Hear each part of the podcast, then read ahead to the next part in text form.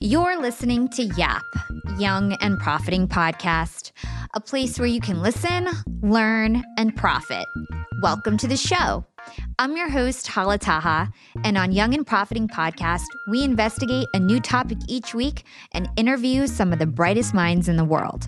My goal is to turn their wisdom into actionable advice that you can use in your everyday life, no matter your age, profession, or industry. There's no fluff on this podcast, and that's on purpose. I'm here to uncover value from my guests by doing the proper research and asking the right questions. If you're new to the show, we've chatted with the likes of ex FBI agents, real estate moguls, self made billionaires, CEOs, and best selling authors. Our subject matter ranges from enhancing productivity, how to gain influence, the art of entrepreneurship, and more. If you're smart and like to continually improve yourself, hit the subscribe button because you'll love it here at Young and Profiting Podcast. This week on YAP, we're chatting with Dr. Edith Eger, a 93 year old Holocaust survivor known as the ballerina of Auschwitz, and she is one of the last survivors of the infamous World War II concentration camp. In 1944, as a Jew living in Nazi occupied Eastern Europe, Edith and her family were sent to Auschwitz, the heinous death camp, when she was just 15 years old. Her parents were immediately sent to the gas chambers, but Edith's bravery kept her and her sister alive. Today, Edith is a renowned clinical psychologist, speaker, and author. She uses her own past as a Holocaust survivor to inspire people to tap into their full potential and shape their very best destinies. Her memoir, The Choice Embrace the Possible, is a New York Times bestseller. In today's episode, we chat about Edith's chance at competing in the Olympics as a teenager, her horrifying experience during the Holocaust, and how her mental strength helped her survive. We'll also discuss her recently released book, The Gift 12 Lessons to Save Your Life, to uncover how you can use your imagination to protect yourself and how you can conquer traumatic experiences. We'll go on to understand why the label victim shouldn't be used, and we'll hear Dr. Edith's best tips to move forward from trauma and guilt. Hi, Edith. Welcome to Young and Profiting Podcast. Hello, hello. I'm so happy to wake up in the morning and look forward to seeing you. And there you are. You are the sweetest. You are such a sweet lady. So, you have an incredible story. Edith, you are a Holocaust survivor. You're also a psychiatrist and you teach people how to deal with trauma and stress. And so, I can't wait to unpack that all. But before we get started, I do want to talk about what happened to you before the Holocaust. From my understanding, you were a gymnast, you were training for the Olympic Games, and then they told you that you couldn't compete. So, talk to us about life before the Holocaust, before all these terrible things happened uh, when you were 15 years old. I was born into a very talented family. My older sister, Magda, was a very talented pianist, and my sister, Clara, played the violin. So the two of them were um, playing together my sister would accompany uh, Magda, the violinist, Clara. And um, what happened that my parents really wanted a son. And then, as you know, I came along and I never felt that I really belonged to the family. And at the age of three, I was very ill. There was an epidemic, some kind of Spanish fever, they called it. And I I was rendered cross-eyed. Doctor came in and somehow, unfortunately, uh, managed to touch my eye, and I became cross-eyed. And so, when we went for a walk, my sisters would blindfold me so no one would see what an ugly sister I was. And I can still sing to you in Hungarian that I'm so ugly and puny and I'm never going to find a husband. And to top all that, my mom looked at me very seriously and said, I'm glad you have brains because you have no looks. So I became a very, very talented uh, uh, gymnast, and I had a wonderful ballet master that somehow gave me hope that I have a future as well. And uh, my ballet master told me that I am very talented and that all my ecstasy has to come from inside out. this is important to say today because, as you know, we have the epidemic of uh, uh, also hopelessness that people are not really seeing this as something temporary, that we can really find the gift in everything. And this is the time out to regroup and revisit uh, uh, the places where you've been and, um, and stop complaining so much. So I'm really happy to talk to you as a 93 year old, a good role model, and you're a wonderful uh, role model. So I'm so glad that you're very committed and you're doing your calling. It's not a job, it's your calling. Oh, thank you. Well, that's so crazy that, you know, you grew up and even your mother told you that you weren't going to get married. And I even know back then the culture was when you were a woman, you get married or nothing, you know, that was everything to get married. But you ended up meeting a boyfriend and you, you are actually very beautiful. So it's surprising to hear that because you were beautiful ballerina. I've seen pictures. And so it's surprising to hear that. But you did end up meeting a boyfriend, right? And, and you were very happy. What, what happened? How did you guys end up getting separated? And what happened next? Well, you know, we were picked up and taken to a, a factory from our home. And uh, so we met there. And when I was taken uh, to, to the train station where we were just thrown in and taken to Auschwitz, he said to me, We don't know whether I'll meet you again, but I want you to know you have beautiful eyes and beautiful hands. So I said to myself in Auschwitz, I would go to everyone, tell me about my hands, tell me about my eyes, because I said to myself, if I survive today, then tomorrow I'll be free. So tomorrow can be a good friend that even today that people can just take every moment make the best of it and know that it's temporary and we can survive it. So you were saying that you were training for the olympic games and before actually you went to the brick factory i believe they told you that you couldn't compete because you were jewish. How did that make you feel at the time?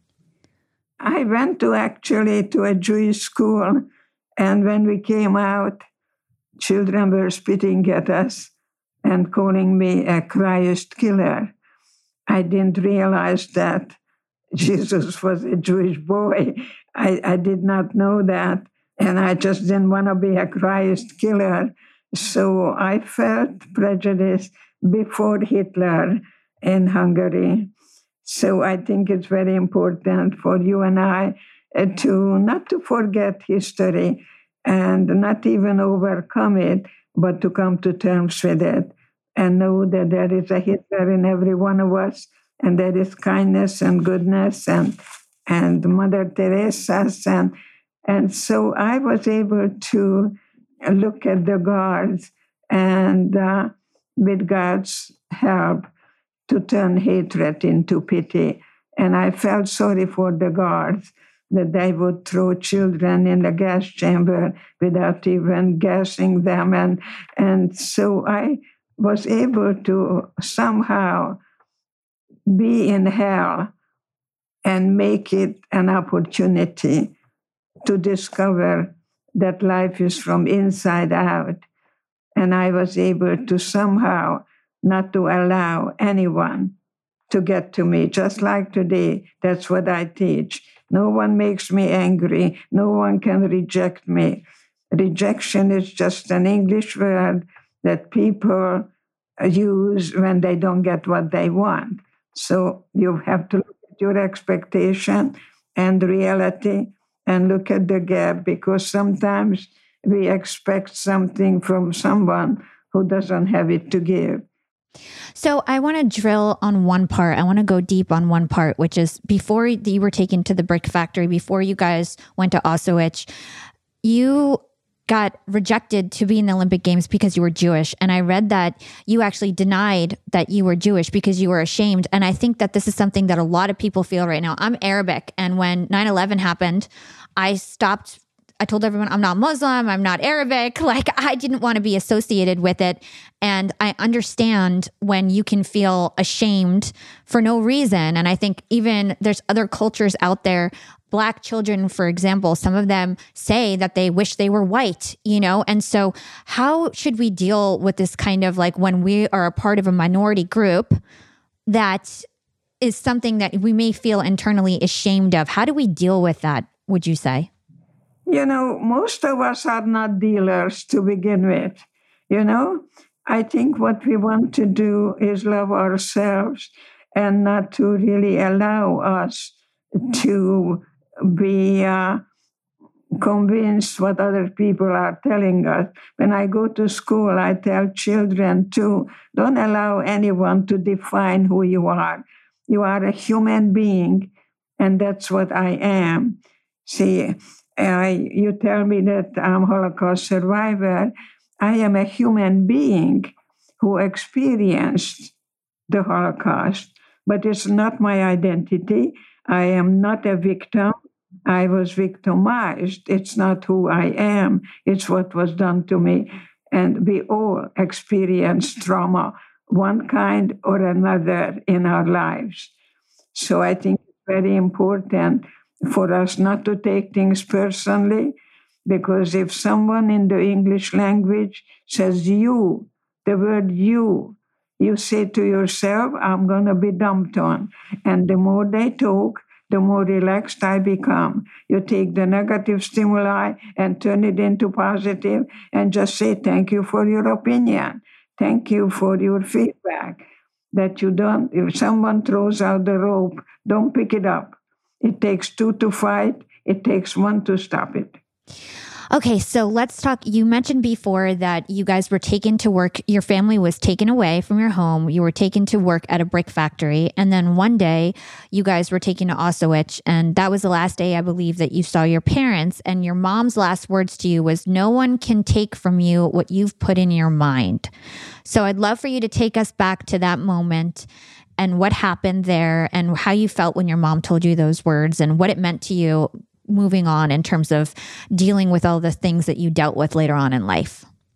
You see, my mother was very psychic. I don't know if you are too, but there is a sixth sense that she didn't know where we're going. And she hugged me in the cattle car and said, Honey, we don't know where we're going. We don't know what's going to happen. Just remember, no one can take away from you what you put here in your own mind. And that's exactly what happened. We arrived and I saw the sign, Arbeit macht frei, work makes you free. And my father said, It's okay, we're just to work and then we go home. But that's not what happened. I never saw my father when I was liberated, someone told me that he saw my father being taken to the gas chamber. So there was nothing coming from the outside. And I became very suicidal as well because when we were liberated, we, we didn't know how to embrace the freedom. People would walk out the gate and then pretty soon come back. Today it's called learned helplessness. I've been working with battered wives. Many years ago, I was helping to build transitional living centers for women who go back to their husband, even though he would beat her, but he brainwashes her, telling her that she's nothing without him. So you have to be very careful depression many times is uh, in a situation when people don't don't really know what to do but to take the unfortunate beating. Yeah. And I, am sure when you're living in those conditions, like you said, when you get out of them, it's probably so hard to just assimilate back into society. Where do you go? You know, many years ago, if I would say to somebody, that I want to be a doctor, they probably would have told me because she couldn't find a husband. Because when I was a little girl, You know, a little boy was told to become a somebody, a doctor, a lawyer, whatever. But a little girl was told, I was told, to find somebody because you're nobody until somebody loves you. That's not true at all. You are a somebody. I am a somebody. And that is very important to put value on yourself. And if you meet someone, see whether they are worthy, they're worthy of you. You don't come so cheap. You know, you want someone who is going to work like the pioneer woman in America worked alongside of the husband. I think that's important. It's not until the industrial society when a woman became emotionally and financially dependent on a man, that's when wife beating began. That's very true. So let's go back to that story. No one can take from you what you've put in your mind, what your mother told you. You ended up being your older sister Magda's mirror when you were in Auschwitz. You helped your older sister. So, how are you mentally strong compared to everyone else? How did you survive being in those conditions? What did you see when you were there with your sister? Take us back there. Tell us what happened. I usually tell people today if you want to say anything, ask yourself is it kind? Is it very important? Is it very necessary? And if not, then don't say it. And that's why we have two ears and one lips. So we would listen more and talk less. So I, I remember when my sister Magda asked me, How do I look? And Hungarian women can be very vain, you know. So she, there we were, here we are in our nakedness. And she asked me, How do I look? And I had a choice then, as you have a choice now. I always like to bring the there and then to the here and now. And I said to Magda, I looked at her, and instead of telling her how she looked, I said to herself, Magda, you have beautiful eyes and I didn't tell you when you had your hair all over the place. And she said, Thank you. See, and I think today we do have a choice because what we could not do in Auschwitz is to have any control what was happening outside of us. But we had a choice that we responded rather than reacting because if you touched the guard, you were shot right away. If you touch the word white, you were electrocuted. Mm, oh my gosh. And so basically, you would tell your sister that she looked beautiful, I guess, so that she wouldn't feel bad. Is that is that what it was? exactly. While we are at it, uh, when I was on, at the latrine, a girl next to me found a mirror, and I I I couldn't understand where do you find a mirror in a place like that? And in no time at all, I see the same girl with the mirror, and she told me, I'm Marie Antoinette in my boudoir. See, you take your imagination, and I remember in Auschwitz, you know, they even took my blood like twice a week. And I asked, Why are you taking my blood? And the guy said, to aid the German soldiers so we can win the war and take over the world, especially America. I couldn't yank my arm away, but I said to myself, with my blood, you're never going to win the war. You know, I was a ballet dancer, I was a gymnast, and, and so they could throw me in a gas chamber, they could beat me, torture me, and yet they could never touch my spirit. Wow. Nobody can, nobody can. What else happened in Auschwitz? Like, what was daily life like? Like, you just mentioned they took blood from you twice a week. What other things did you witness? I think Auschwitz was hell. And right now, we are experiencing a situation that we don't know what's going to happen tomorrow. And that's a very, very unfortunate place to be because you don't know what's going to happen tomorrow. So I, I to put on your curiosity and recognize that you never really think of suicide because you want to know what's going to happen next. And that's what kept me alive, my curiosity. And what we had was each other. So when I was asked to dance for Dr. Mengele, who came to the barrack, there was my school teacher from the Jewish school who told me to do as I am told. And I remember I closed my eyes and I pretended that the music was Tchaikovsky and I was dancing the Romeo and Juliet at the Budapest Opera House. So you had to go beyond the me, me, me. We had to commit ourselves to each other as we do now. And it was very important. And then when I was done, by the way, while I was dancing, he was pointing out this guy uh, uh, who to take to the gas chamber. So I began to pray for him. And then when I was done, I was given a piece of bread. And thank God, instead of gobbling up the, the bread, I saved it and gave it and shared it with the girls. I was up there on the third stop when we were in a death march in April 1945. I was about to stop. And if you stopped, you were shot right away and thrown into a ditch. I revisited that place too. But the girls that I shared with came and they carried me so I wouldn't die. Isn't that amazing?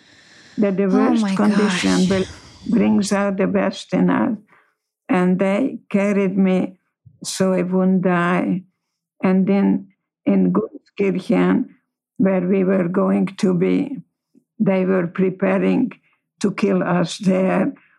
But thank God, the American soldiers, the 71st Infantry came and we were liberated May 4th. So think of me, May 4th, 1945, Friday afternoon the Saints came marching in, and I met a man who was part of the 71st Infantry.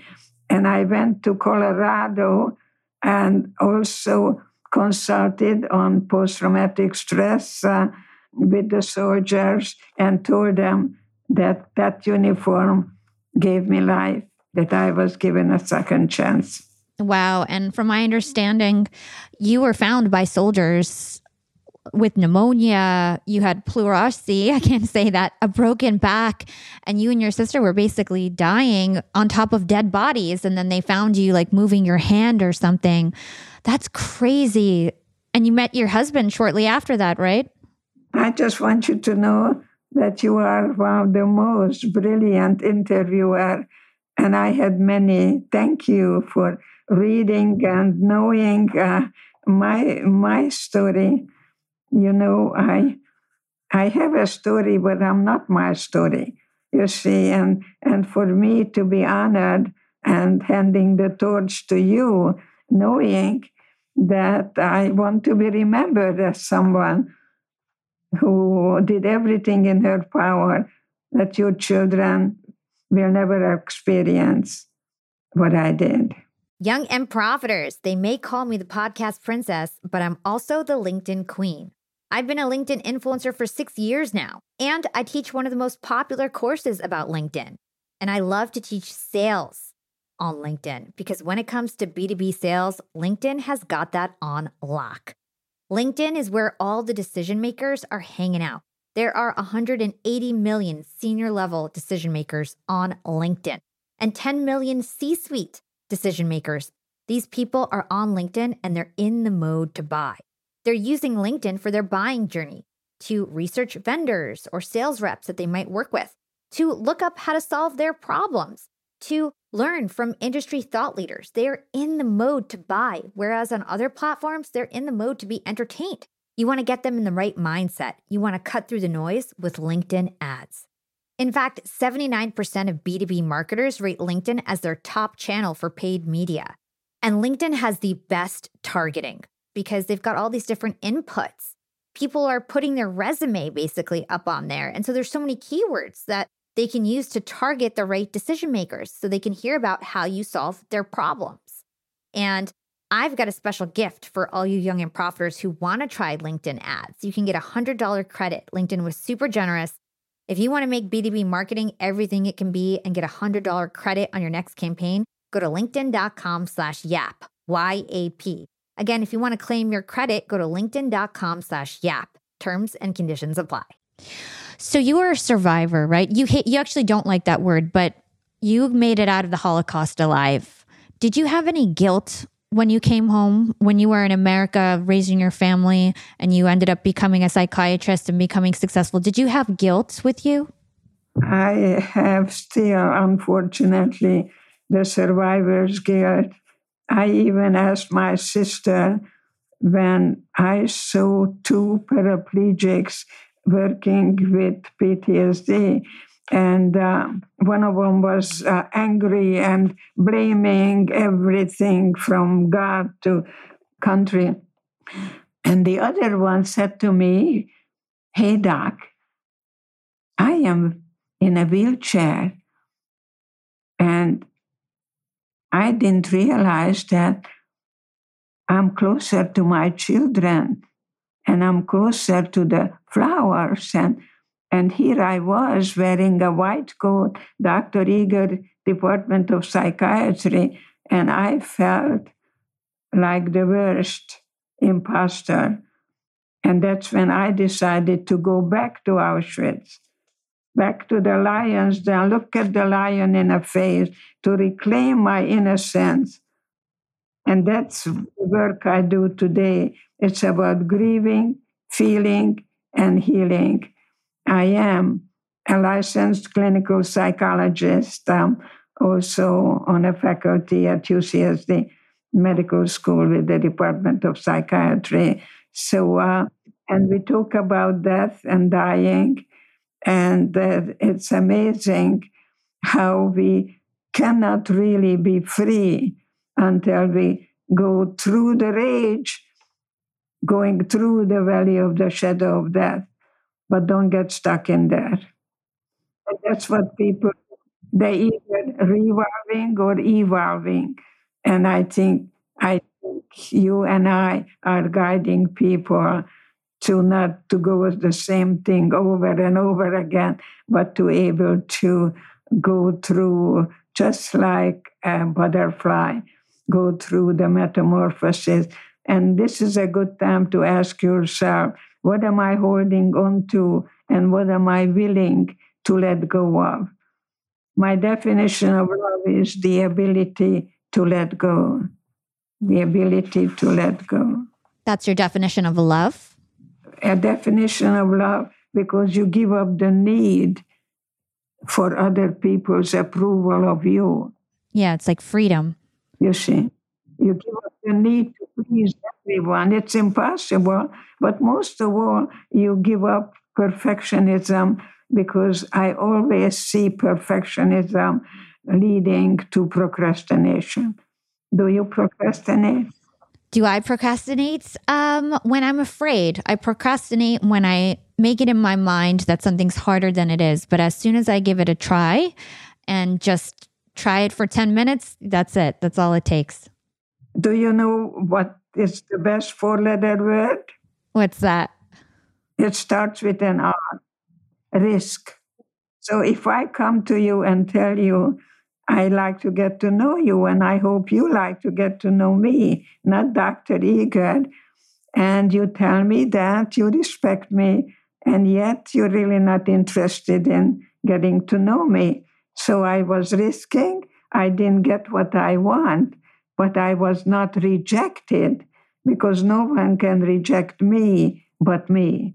So give up that word.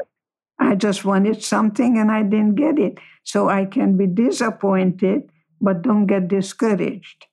I can be angry, but don't let it lead to resentment. See, once you're angry, you give your power away to someone. You have to be careful not to do that. I totally agree. Okay, so you you were released into society. You ended up finding a husband, you became a psychiatrist, but it took you 10 years to come out with your first book. It was called The Choice Embrace the Possible. It took you 10 years. So, were you afraid to share? Did you talk about being a Holocaust survivor, or were you just kind of shut it out and you didn't really think about it much? Like, what happened in those 10 years? Yes, you know, when I came to America, I didn't have six dollars to get off the boat. I did not speak English at all. Everything was okay, okay. I was uh, totally broke. And so I decided just to go underground and become a Yankee Doodle Dandy like you. And I never told anyone I was in Auschwitz until I finally broke that when I read the book by Viktor Frankl, Man's Search for Meaning. So when uh, Dr. Philip Zimbardo came to me and told me that the Holocaust survivors who are famous are all men and they need a female voice. And so that's how I was able to do the choice that is the female voice. But Viktor Frankl was in his 30s and a medical doctor in 1944, and I was a 16 year old in love. So we were there in different times, but we both used the same skill. He said he too closed his eyes and pretended that he was lecturing at the Viennese lecture hall about the psychology of the concentration camp. When I told him that I too closed my eyes and I was dancing in my wonderful ways of not being in a present and get through it and to be able to actually pray for Dr. Mengele. Yeah, so let's stick on that for a second. So you were just saying that you used your imagination when you were in the concentration camp to kind of keep your sanity so you wouldn't get depressed, you wouldn't be suicidal. You used your imagination. Are there any other tactics that we can use today if we're in a bad situation? No matter, you know, I don't think there's things as extreme as being in a concentration camp, but let's say you're in an abusive relationship or let's say you're in a bad work environment. How can we take these trauma any traumatic situation that we're currently in and make sure we protect our mental state? What do you suggest? That we do? I tell you one one word that is not in my vocabulary. I can't. So when I'm in a classroom, I run to the blackboard. I say, I can't equals I am helpless.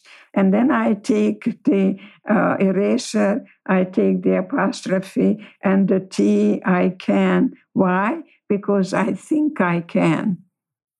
I think very importantly, because you see, when cannibalism broke out in that camp where I was liberated, and people were eating other people's flesh, my liberator told me that people were eating a dead horse, which I did not see. But you see, I, I was able to uh, look up at God and I want you to see the sound of music because it was there. And I looked up at God and I asked God to help me. And God told me just to look down. And I remember I am choosing one blade of grass over against the other.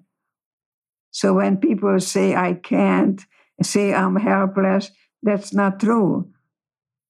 You can choose one blade of grass even then I had a choice. So that's why I'm not a shrink, I'm a stretch.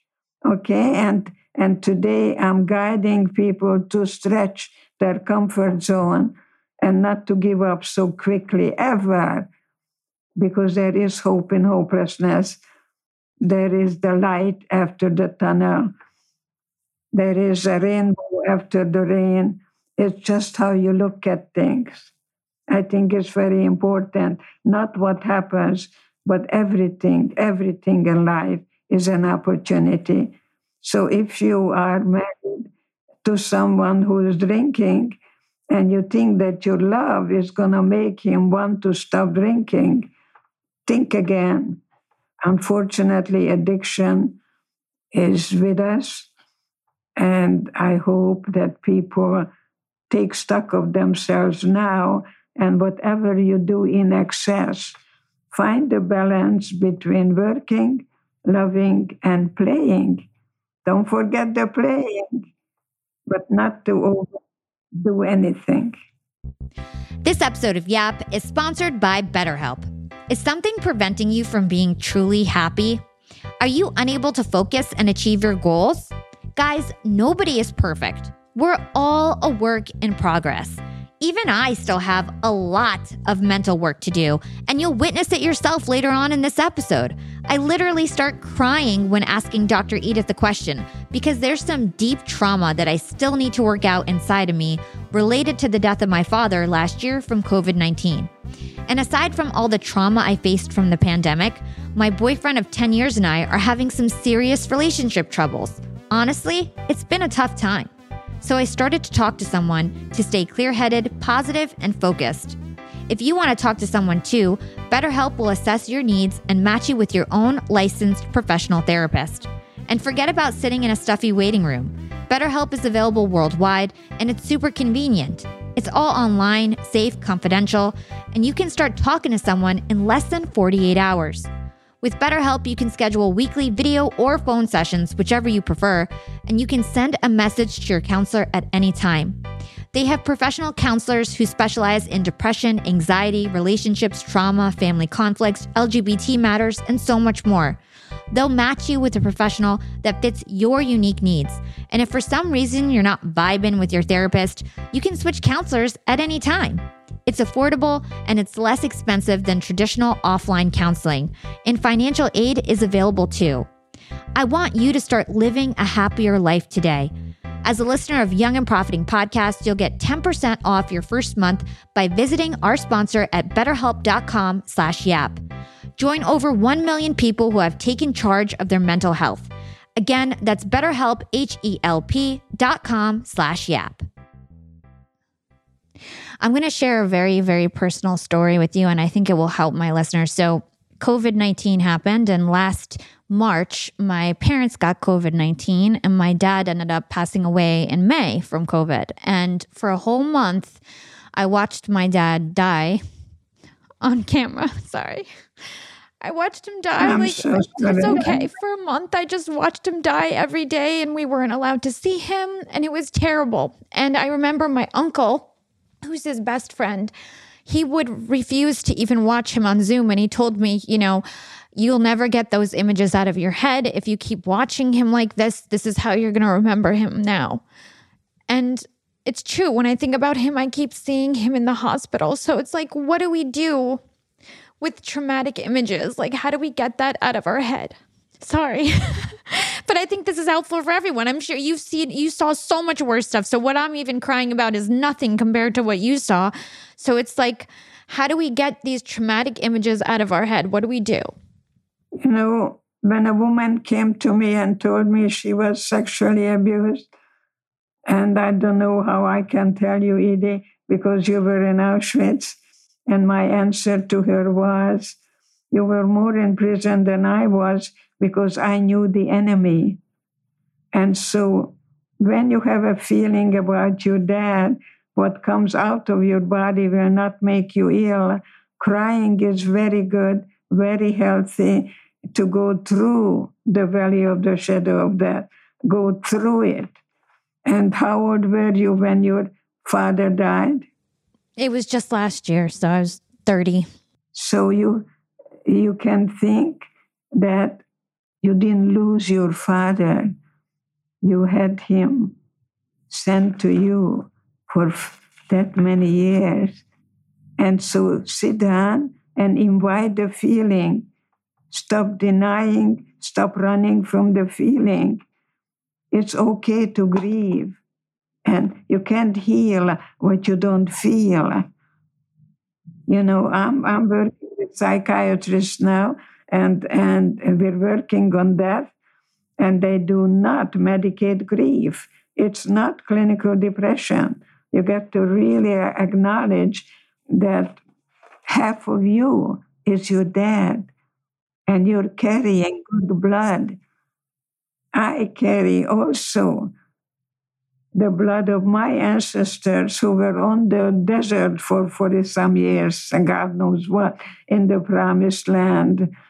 And uh, sometimes even they were worshiping something other than God. And, and yet, you see, you make it. So I don't like the word dealing, you know. I don't think we are very good dealers. I think we're lovers. And I think we have joy and love and passion that we're born with. And that's what I feel at 93. I don't care about the numbers because when I was 40, I was told to go get a doctorate. And I told my supervisor, it's impossible. I'll be 50 something. And, and he said, You'll be 50 anyway. And I think that is the wisest thing that happened. Go back to school, go study belly dancing, do something other than you did yesterday.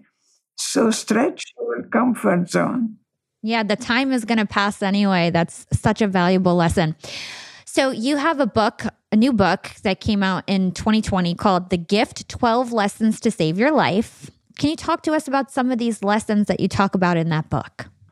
Well, you know, I was I was getting all these phone calls telling me that uh, congratulations that the choice made uh, the New York Times bestseller, and I am, of course, happy, happy. And they say, but you need another book because you need to tell me more practical skills. And so that's how the gift came about.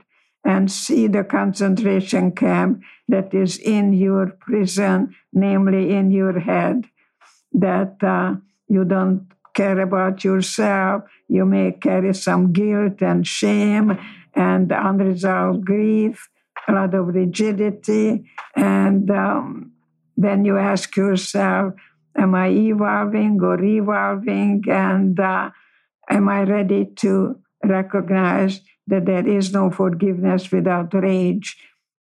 You say that the worst prison you were ever in was the one that you created for yourself. Talk about what, happens when you're a prisoner of your own mind. Well, I was graduated cum laude and I was told to pick up my cap and gun at a certain place at a certain time. And I never showed up because I said to myself, I have no right because they are dead and I'm not. I had tremendous survivor's guilt and I did not show up for my graduation today. I would not do that. Because you see, when you're angry, also you must realize that anger is not the primary emotion. You got to look at the other emotions. Once you're angry, you gave away your power. It's best, you know, not to become angry because you're just hurting yourself. So, what you want to do is write down. Women come to me, Edie, I need a man, I need a man. And I said, Well, write down what you want from that ideal man that you want, and then you become that person. Whatever you practice, you become better at it. So there are two things I ask you to do. Think about your thinking and pay attention what you're paying attention to. Any behavior you pay attention to, you reinforce that very behavior.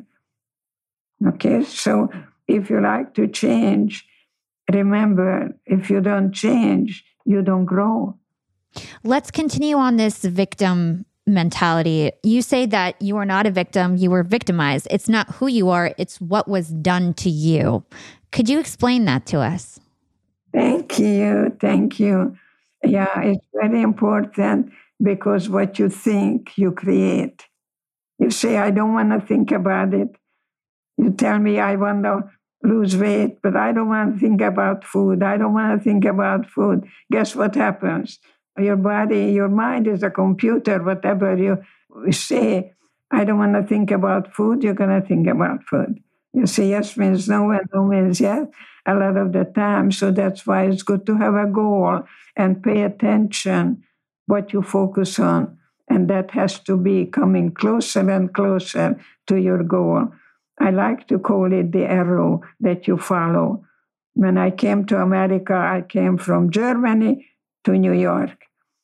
But there was a big, big storm at the English Channel, and I noticed that we were taking away from that place. And then I noticed that we came back to that place so we can go to New York, not to China. So it's very important for you to have a goal. I was uh, many, many years ago doing some work with a horse.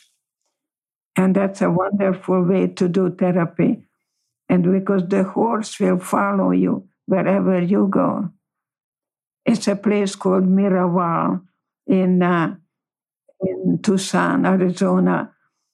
And I was with a wonderful, wonderful gynecologist, Dr. Brooks, and we took women with breast cancer, and they they were they were using the horse, and I was working with one myself. It's amazing how they are sensing you and following you wherever you are. So your spirit could never be touched and never can be touched even today unless you wear a shirt and says kick me. And some people like to be victims because you cannot be a victim without a victimizer. So it can give you a license to do nothing. And it's very important because many people look at victims as being weak and victimizers as being strong. And part of the psychical identify with the aggressor. We call it the Stockholm syndrome. So, if somebody has a victim mindset or they always have a victim mindset, how can they move from being a victim to a survivor? Well, when you're a victim, you're always going to find a victimizer but yesterday's victims can also become today's victimizers.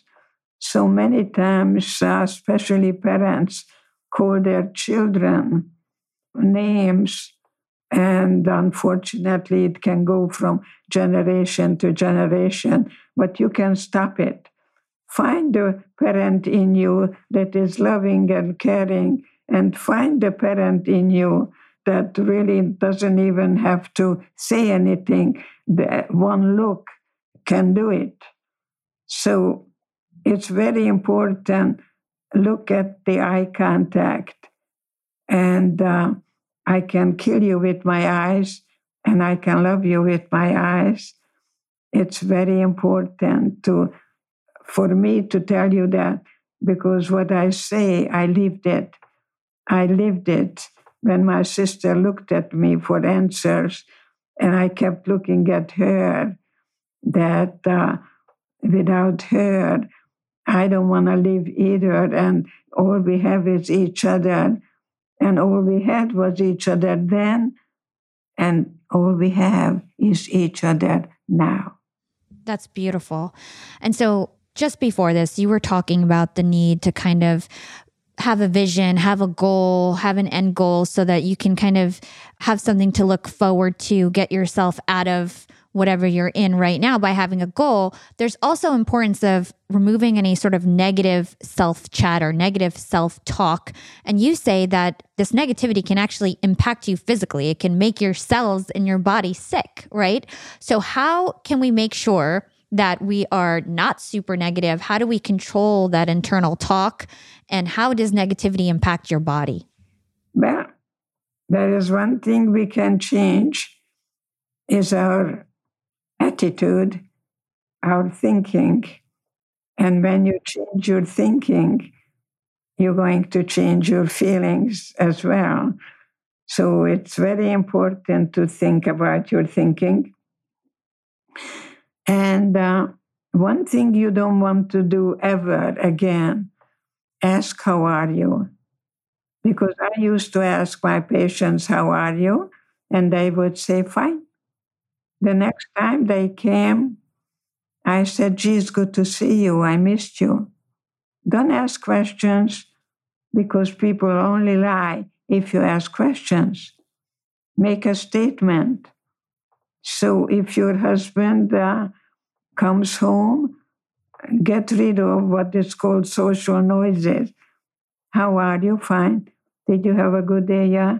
What do you want to do tonight? I don't know. What do you want to do? I, you know, and you go back and forth, going nowhere. You are revolving, not evolving. So stop asking questions and and stop asking uh, also uh, anything that would lead for you to give an advice.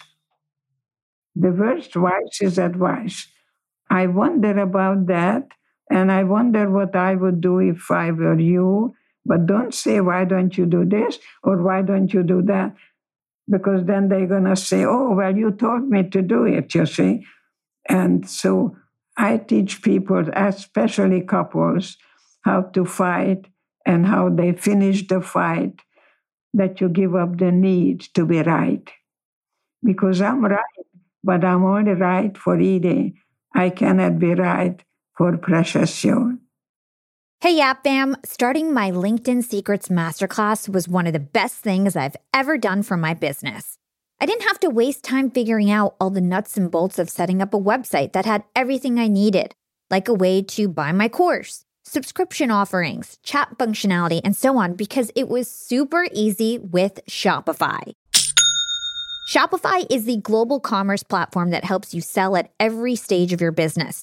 Whether you're selling your first product, finally taking your side hustle full time, or making half a million dollars from your masterclass like me.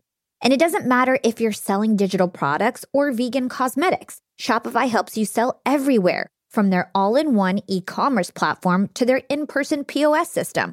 Shopify's got you covered as you scale. Stop those online window shoppers in their tracks and turn them into loyal customers with the internet's best converting checkout.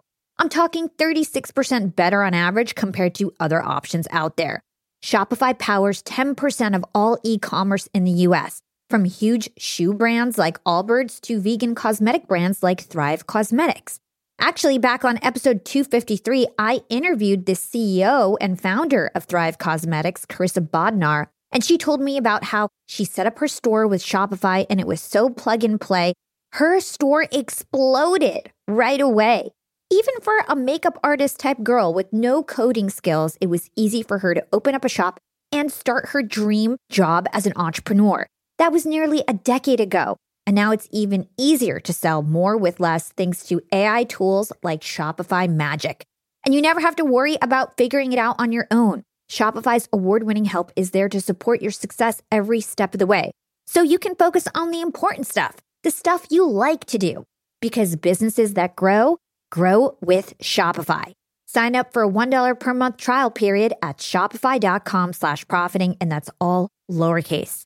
If you want to start that side hustle you've always dreamed of, if you want to start that business you can't stop thinking about, if you have a great idea, what are you waiting for? Start your store on Shopify. Go to shopify.com slash profiting now to grow your business no matter what stage you're in. Again, that's shopify.com slash profiting. Shopify.com slash profiting for a $1 per month trial period. Again, that's shopify.com slash profiting. So here we are, it's 2021, right? And there's still prejudice, there's still racism, there's still hatred, right? And it's different groups, it's the same groups and different groups. How do you suggest that we end all this hatred and racism going on, specifically in America with what's going on with Black Lives Matter and everything like that? What is your opinion on that? And how do you suggest that we start to make progress? Well, it was very painful for me to see that the white supremacy group is really, really growing. That I saw the shirt on January 6th on someone that said six million was not enough. How do you think I felt?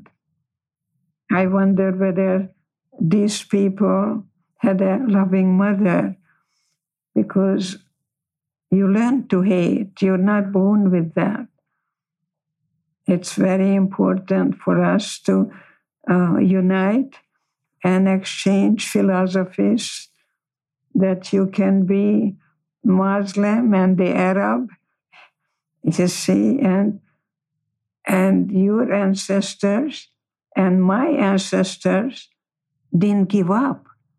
And you and I carry good blood. See, it's what you concentrate on, what you pay attention to. So uh, don't run away. Don't run away from your wonderful people who never gave up, and that's why you are here. And that's why I'm here and survived the desert and, and Holocaust, the state of Israel. And then some people give up too quickly. In America, people get a divorce much quicker rather than recognizing that they can empower each other with our differences, that you can be you and I can be I. And that's what America was built on democracy that you can be you and I can be I, and, and to have the freedom and not to be against, but to be for, for life and for celebration.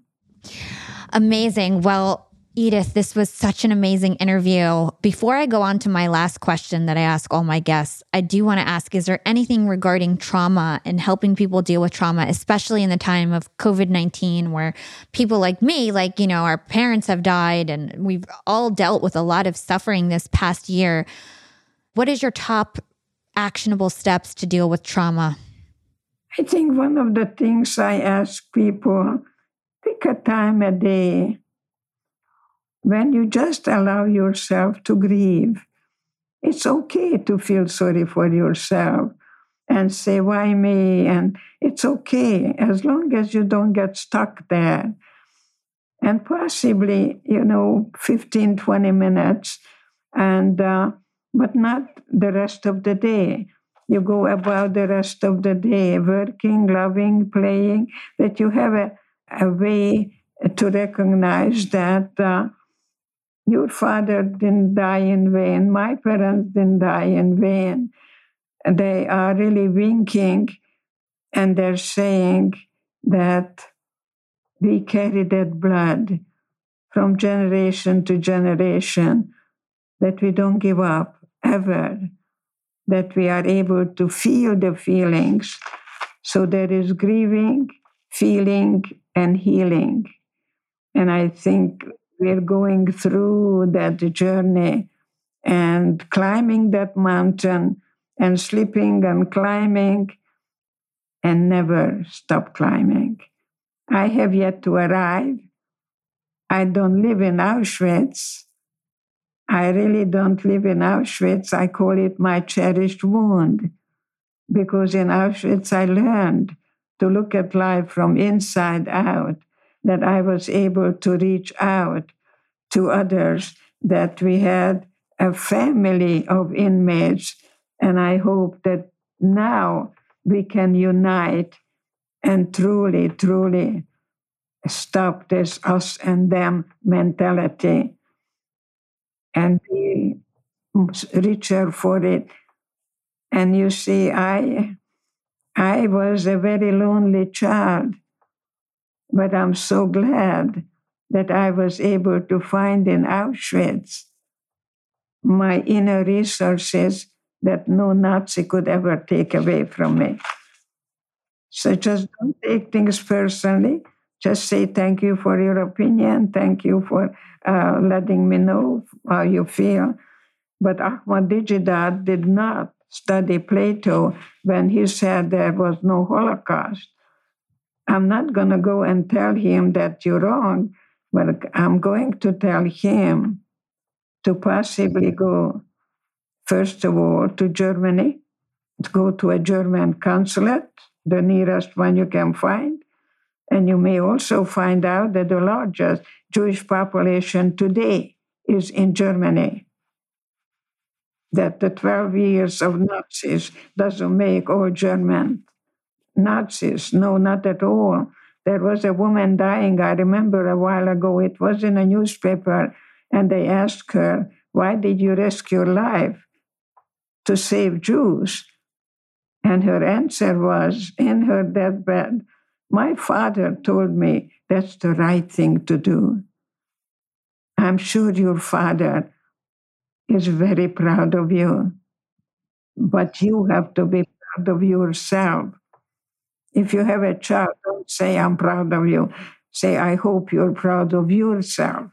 It's so powerful what you're saying, like the fact that you found the internal strength and and through all of those terrible experiences, you were able to find your internal power that kept you alive and kept your sister alive and helped you now helping thousands and millions of people. So God bless you. You are an angel here on earth. Honestly, I feel your goodness inside of you.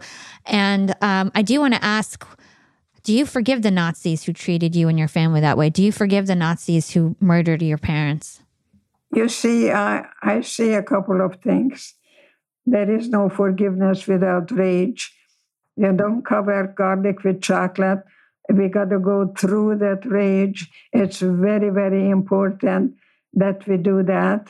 Where is your father buried? In New Jersey. In, in a cemetery? Yes, in a cemetery.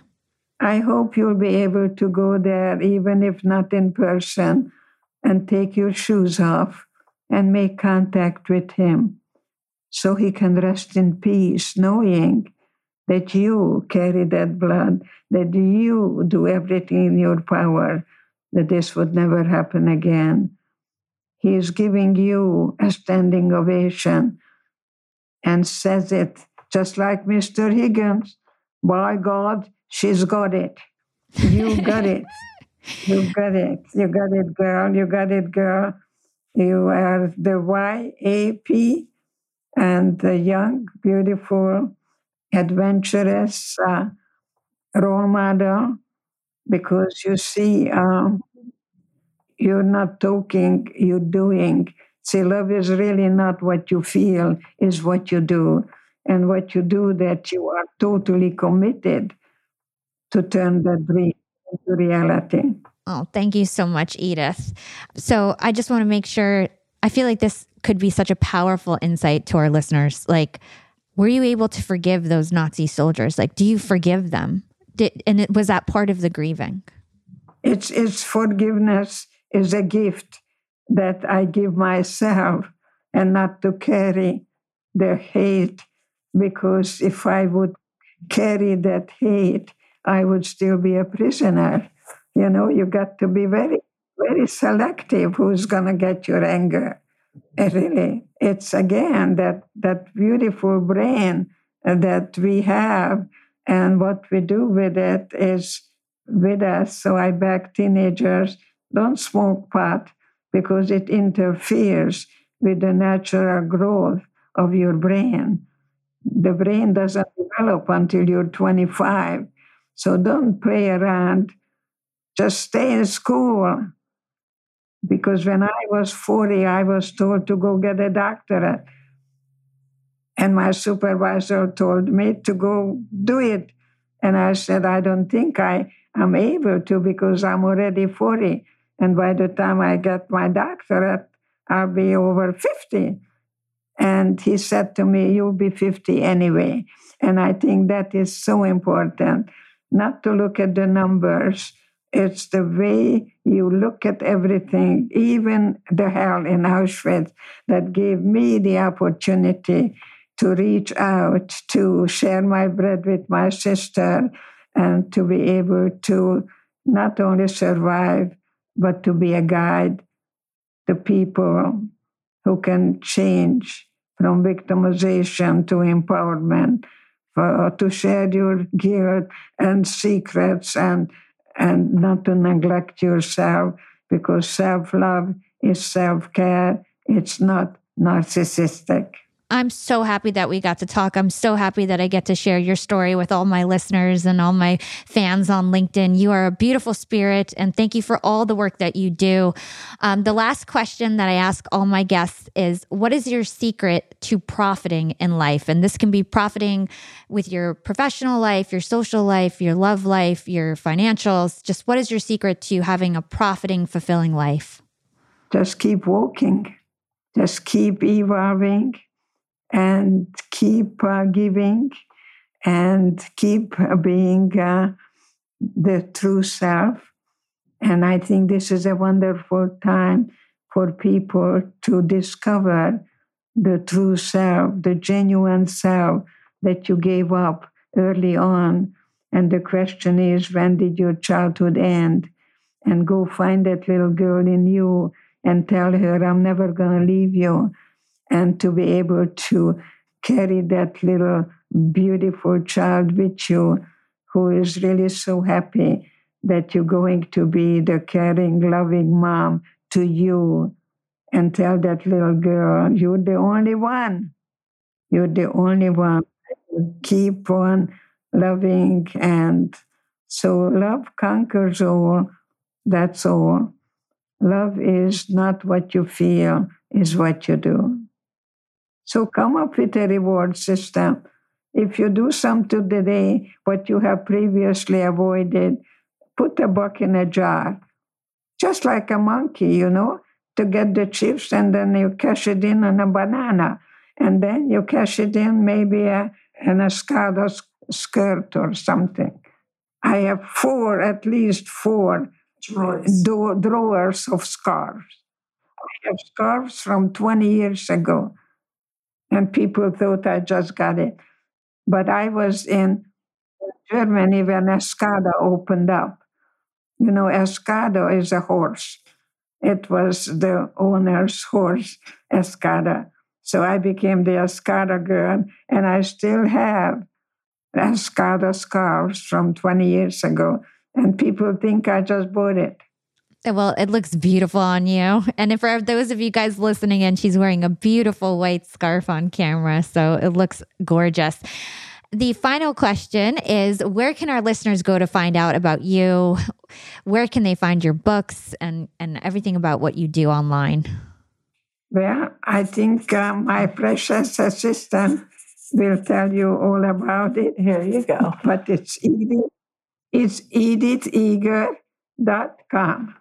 E D I T H E G E R dot Com. Perfect. And we'll put those in the show notes and I'll find all your other links too.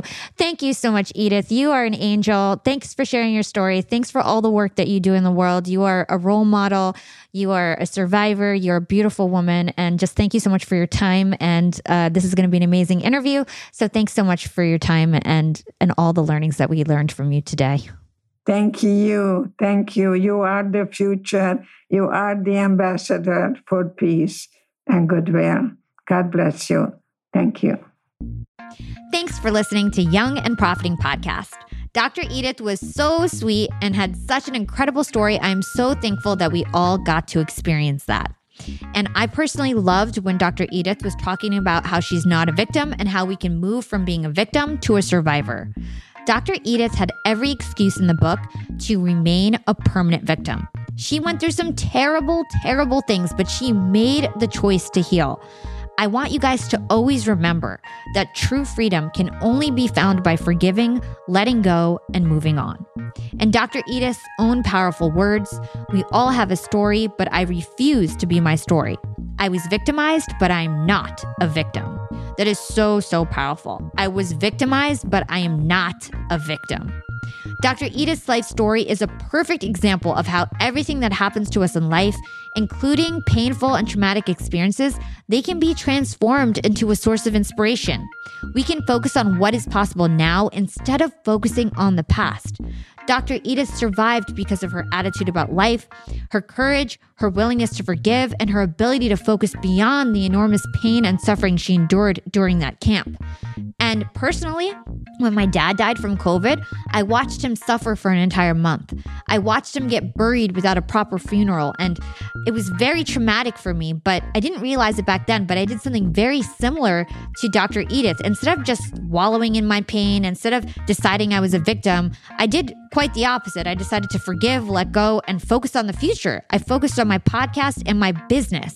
And that's why 2020 ended up being the worst year and the best year of my life. It was because I let go, I forgave, and I decided to focus my energy and get inspired and focus all of that energy repackage it into something positive and work on my podcast and my business. That's what I did to get out of that crazy situation. But obviously, there's still some work to do because you guys heard me. I started crying during the interview. It's very embarrassing, but still, there's lots of work to do, which is why I'm talking to someone. And if you're out there and you want to talk to someone too, Check out our sponsors, BetterHelp. Go to betterhelp.com slash yap and you'll get 10% off your first month of therapy.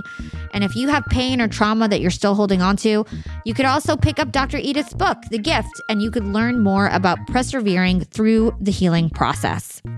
If you enjoyed this conversation with Dr. Edith and you want more inspirational content to fuel your soul, why don't you check out my episode number 100, which features me, Hala Taha, and my top three secrets to profiting in life. It goes on to explain how 2020 was both the worst year and the best year of my life. Here's the clip from that special episode. And I hope this inspires you to realize that you probably have a lot of value to share in your life. And I hope that my story of 2020 and all the struggles that I went through and how I overcame them and ended up having the best year of my life, I hope that inspires you. And I hope that some of my secrets on my journey inspire you and you'll remember them the next time that you know you've got rejected and you'll remember them the next time that you want to get an opportunity and you don't know if you have the right experiences and you'll remember the next time that you're not believing in yourself. And hopefully you remember Hala telling you that you need to believe that life is limitless. You need to believe you can achieve your goals if you actually want to achieve them. And rejection is okay. Rejection just means you got to create your own lane. That's the sign from the universe. When you get rejected, it doesn't mean go find another gatekeeper. It doesn't mean go try to convince the same gatekeeper over and over again. It means you need to do your own thing and create your own lane. That's what it means. And then every failure that you get, every experience that you take will give you skills that you can then use later on to follow your true passions. And if you do it right and you aren't afraid to do new things, aren't afraid to take on risks and to possibly fail, you will learn so much so fast. And you will be at an advantage when you're finally ready to do what you are truly meant to do. Again, if you want to get motivated and feel pumped up for life, check out my episode number 100. So many of our listeners have reached out about how much they loved that specific episode. And if you haven't subscribed to Young and Profiting Podcast yet, please do so so you can be notified every time we drop a new episode. And go ahead and drop us a review on Apple Podcasts. If you're an avid listener, you know I love me some Apple Podcast reviews. They are the number one way to thank us at Young and Profiting Podcast. And if you don't have Apple, write us a review or comment on Castbox, Podbean, Podcast Republic, or wherever you listen to our show. And as always, I want to give a quick shout out to our latest Apple Podcast reviewer. This week's shout out goes out to the amazing Joel Corpus. I loved your podcast, Hala. Hi, Hala. I think you're amazing. Your recent interview with Josh Kaufman was phenomenal. Both you and your team did an extraordinary job of putting this together. I listened to both the first and second parts of your interview with Josh, and I took several key points as great learning opportunities. I highly recommend everyone out there to listen and experience the value that you can bring to their lives as you have for me. My compliments to you and the YAP team. I wish you much success. Thank you so much, Joel, for taking the time to message me on LinkedIn with your feedback and then posting it as an Apple Podcast review. You are so, so appreciated. And thank you so much for acknowledging the YAP team. They are so amazing. I'm so blessed to have an amazing research team and social team. The whole entire team rocks. So thank you for taking the time to appreciate them as well.